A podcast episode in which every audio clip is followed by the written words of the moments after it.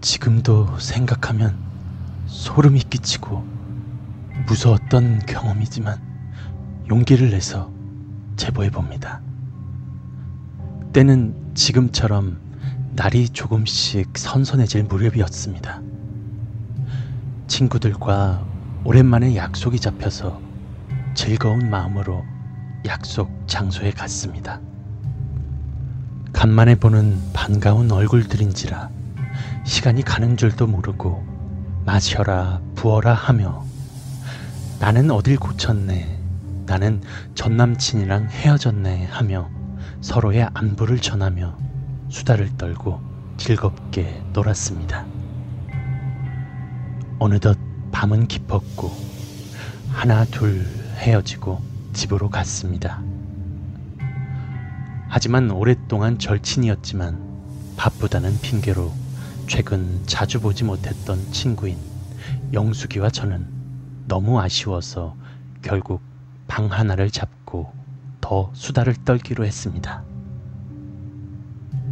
주말이었던지라 어렵사리 방 하나를 구했고 그렇게 약간은 허름했던 그 모텔을 들어서자 조금은 한기를 느꼈지만 오래된 듯한 분위기 탓이라 생각하며 방으로 들어갔습니다.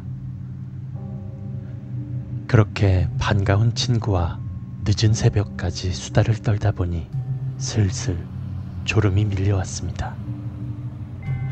우리는 누가 먼저랄 것도 없이 둘 다 잠이 들었고 한참을 자던 저는 무언가 이상한 기분이 들어 잠을 깨었고 몸이 무거워짐을 느끼게 되었습니다.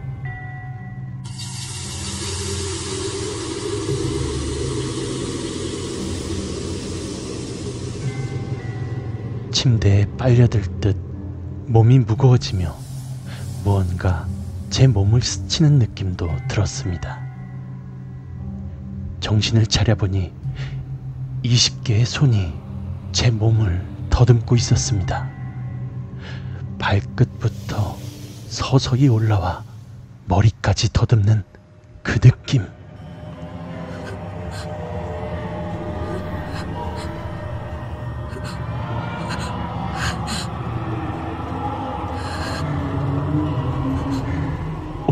털이 곤두서고 기분도 무척 더러운 느낌이 들었습니다.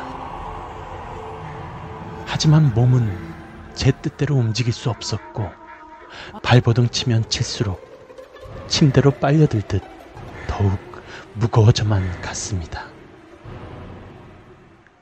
아, 이건 가위구나 라고 생각해서 옆에 있던 친구를 계속 불러보았습니다. 영수가, 영수가, 일어나봐, 영수가. 저는 온 힘을 다해 불렀지만 친구는 들리지 않는지 계속 자고 있었습니다. 영수가, 영수가, 제발. 여전히 친구는 미동도 없었고 제 몸을 더듬는 그 느낌은 여전히 지속되고 있었습니다. 그리고 바로 그때 제 귓가에 한 남자의 목소리가 들렸습니다.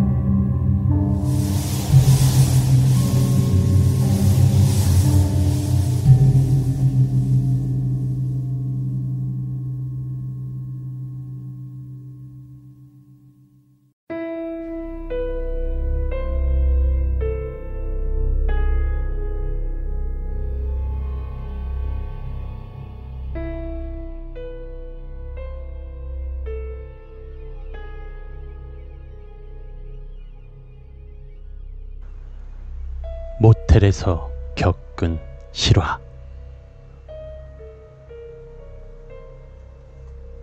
지난번 일은 제가 술에 취했거나 밤새 노느라 너무 피곤해서 단지 가위에 눌리며 환청을 들었을지도 모르지만 이번엔 술도 마시지 않았고 잠도 자고 있지 않은 상황에서 또렷하게 친구와 제가 함께 체험했던 진짜 오싹한 경험입니다.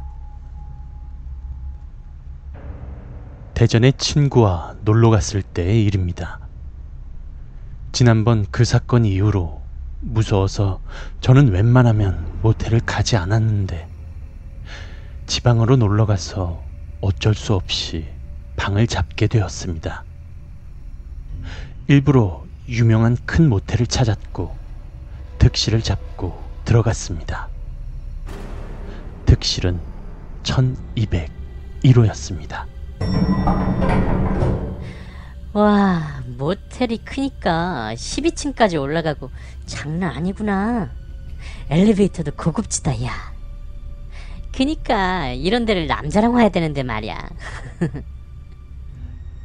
친구와 저는 장난치며 올라갔고 처음에는 무서웠지만 생각보다 깨끗하고 큰 내부에 두려움이 조금은 수그러들더군요. 그래도 완벽하게 떨쳐내기 위해 저는 음악 듣는 걸 좋아하기에 좋아하는 곡을 선곡해서 playlist에 담아 감상을 했고 친구는 침대에 앉아 TV를 보고 있었습니다. 음악 소리와 TV 소리로 방 안은 약간 시끄러웠고 이 정도면 무섭지 않겠다라고 생각할 즈음 시끄러운 와중에 이상한 소리가 들리기 시작했습니다. TV와 음악 소리에 무언가 여자가 흥얼거리는 듯한 소리가 섞여 있었습니다. 저는 잘 못 들었나 싶어서 친구에게 말했죠. 야, TV 좀 꺼봐. 얼른.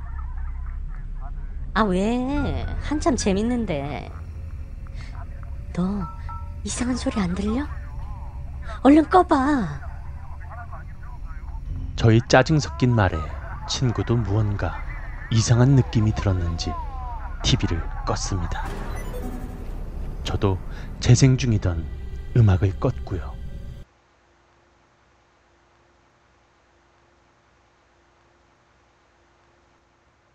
순간 방 안은 정적으로 가득했고 아무 소리도 들리지 않았습니다.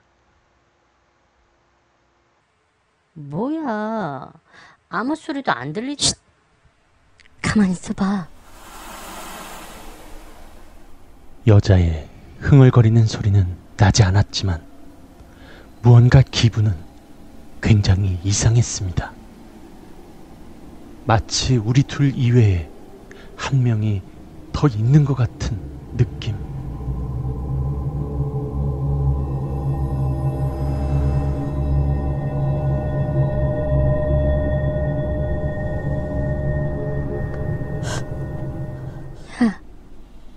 여기 우리 말고 또 누가 있는 것 같아. 아, 뭐야. 무섭잖아. 저의 말에 친구도 부들부들 떨기 시작했고 저는 무서워서 침대에 앉아있던 친구 옆으로 뛰어들었습니다. 야, 조용하니까 무서워서 안 되겠어. TV라도 다시 틀자.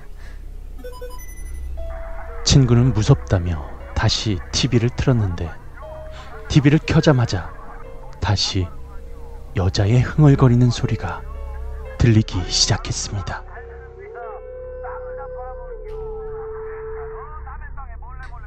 야, 다시 꺼봐. 왜, 왜 그래? 또 이상한 소리 들려? 아, 뭐야, 진짜. 친구는 손을 떨며 TV를 조심스럽게 껐습니다. 하지만 우리는 그 순간 더 이상 그 방에 있을 수 없었습니다. TV를 끄면 어두운 화면이 나오고 그 어두운 화면에 친구와 저의 모습이 비치게 되는데 그 화면에는 저와 친구 사이에 또 한 명의 서 있는 여자의 모습도 함께 비쳤기 때문입니다.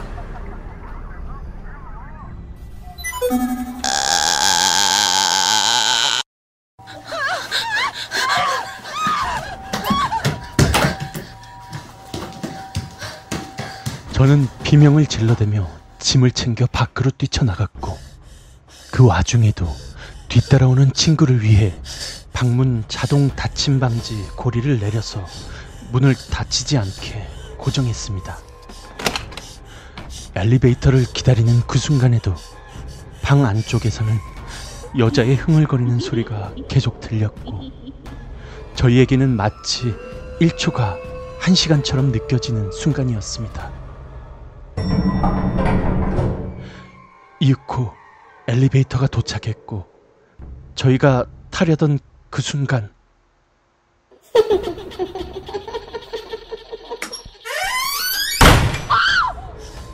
여자의 웃음소리와 함께 저희가 있던 방 문도 쾅 하고 닫혔습니다.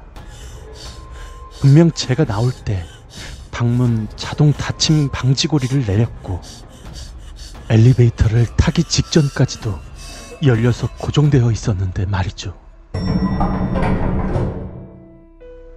엘리베이터는 1층에 도착하였고 공포에 잔뜩 질린 우리가 소리를 지르며 프론트 앞으로 가자 직원도 눈을 동그랗게 뜨며 당황했습니다.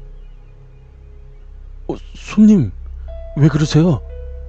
무슨 일이시죠? 저희는 무조건 이곳을 벗어나고 싶었지만 그 늦은 시간에는 어디 가서 방을 새로 구할 수도 없었기에 방을 바꿔달라고 해야 하는데 귀신이 있다고 해봐야 미친년 취급을 받을 게 뻔했고 일단은 무조건 방을 바꿔달라고 얘기해 보았습니다. 저희요, 1201호에 있었던 사람들인데요. 방 좀 바꿔주세요. 같은 층에도 있기 싫으니까 다른 층으로요. 빨리요. 저의 말에 프론트의 직원은 놀란 듯 재차 확인했습니다.